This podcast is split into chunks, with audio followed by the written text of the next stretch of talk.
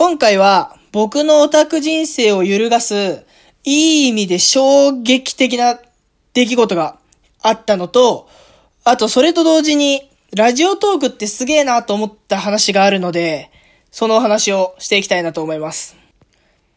で、まあ、突然なんですけれど、僕は NMB48 っていう、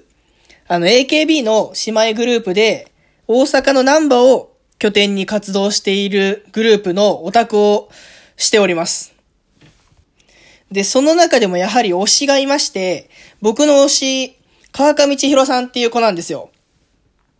僕のラジオの概要欄っていうのかな？なんか最初のページのところに Twitter の URL が貼ってあるので、気になる方はぜひ要チェックしていただきたいんですけれど、まあ、その推しの川上千尋さんっていう子がいまして、最近は、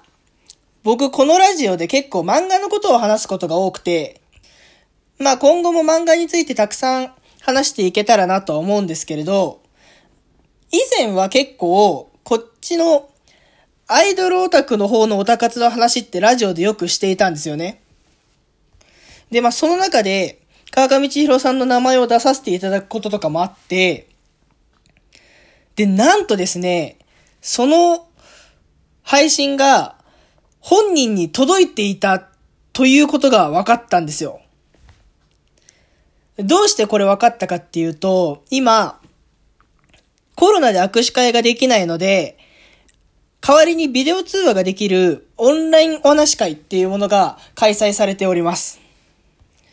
で本日ちょうどその日でして、1回につき15秒間話せるんですね。その推しと。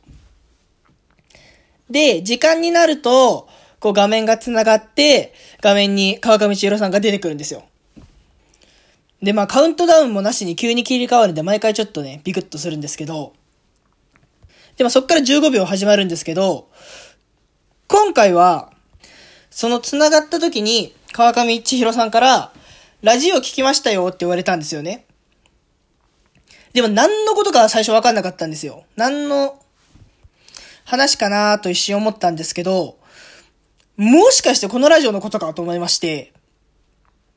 で、僕あの一回ね、アカウント連携ミスって、40個ぐらい上げてたのが、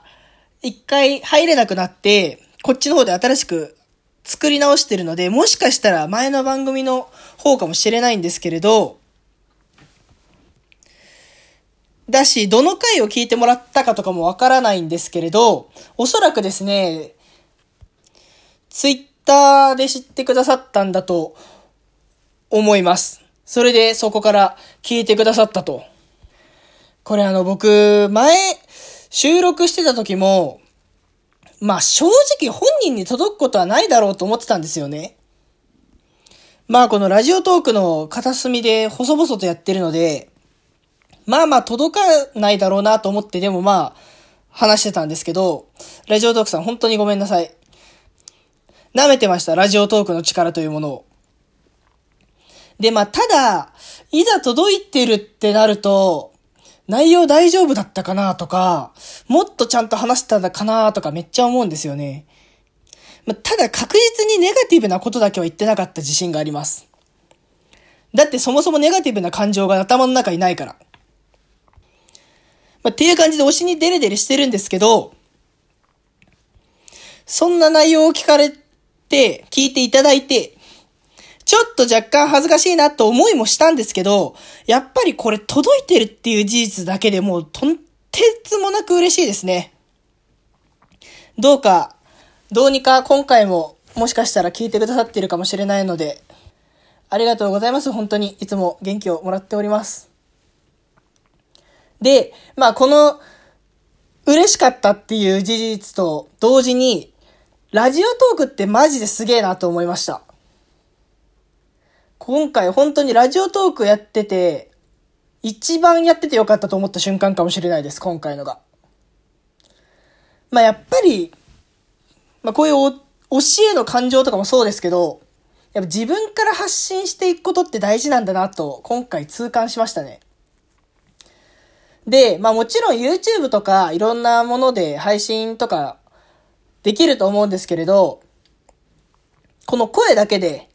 しかも、このタップ1回ですぐパパってできるじゃないですか。でもその収録がすぐできるとっつきやすさっていうのが、やっぱりラジオトークすごいなと思いましたね。僕もやっぱり、まあ何個か上げてて、まだまだ全然配信してる数も少ないですけれど、けどまあ、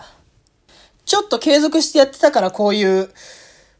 嬉しい出来事が起きたわけで、やっぱりこの、始めやすさっていうのが、すごい継続のしやすさにつながっていると思います。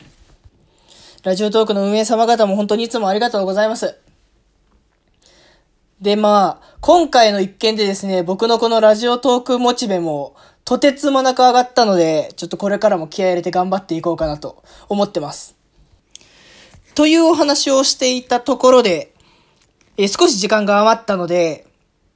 せっかくなので、川上千尋さんの魅力について最後語らせていただきたいと思います。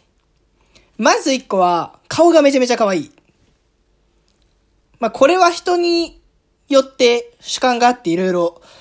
意見はあると思うんですけれど、ぜひ一度ツイッターをか何か検索とかしてみていただいて、まだ知られてない子でこんなに可愛い子がいたのかと驚愕する人が絶対にいるはずです。え、二つ目は、ダンスがめっちゃ上手い。もともとフィギュアスケートやられてたんですよね、川上千尋さん。なので、えー、そのダンスの線がすごい綺麗なので、パフォーマンスがすごくいいというのが二つ目。三つ目は、面白い。まあ、あの、関西人だからとか言うの僕あんま好きじゃないんですけど、大阪の女の子らしいハキハキした元気な感じですごく面白いところが三つ目。で、四つ目、僕のこれ一番のおすすめポイントは、自分をあんまり飾らないところ。変にすごいぶりっ子とかもしないし、かといって、奥手で喋んないわけでもないし、結構ずっと自然体で堂々としているので、そこが一番のおすすめポイントかなと思います。あの、最初にも言ったんですけれど、僕の、あの、ツイッターの、僕のツイッターじゃない、僕のこの番組の概要欄、トップのところに、川上千尋さんのツイッターの URL 貼ってあるので、えー、ぜひ一度チェックをしてみてください。という感じで、えー、本日は、えー、推しがこのラジオを聞いてくださってて、めちゃめちゃ嬉しかったっていう話と、あと、ラジオトークってやっぱすげえアプリだなと。これからも頑張っていこうと思いますというお話をさせていただきました。もしよろしければリアクションとフォローの方をお願いいたします。はい。それでは今回は終わらせていただきたいと思います。また次回以降もよろしくお願いいたします。バイバイ。